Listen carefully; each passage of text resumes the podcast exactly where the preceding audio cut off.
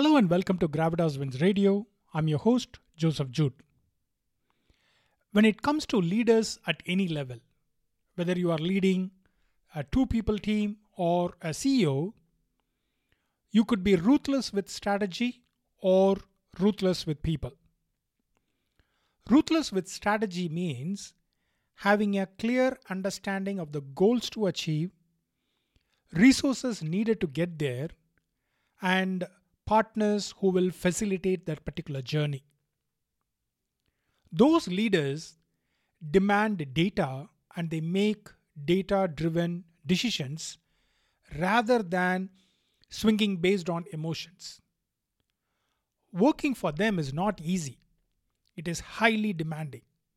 Long hours are probably required.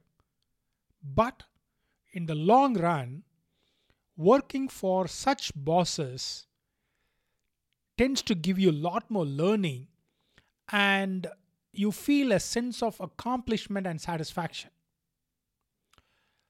The other side is working for bosses who are ruthless with people.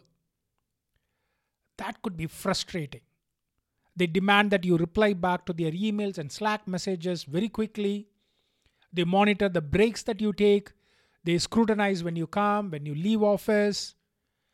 If you work for them, the job is futile and fruitless.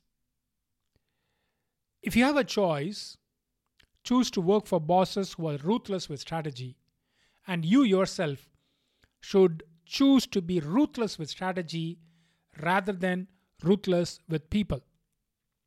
This is applicable in your office, whether you are a small team member or a business unit head or national head or uh, CEO.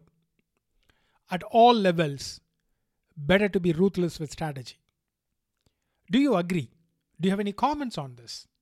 Send them to me. Thank you for listening. Have a life of wins.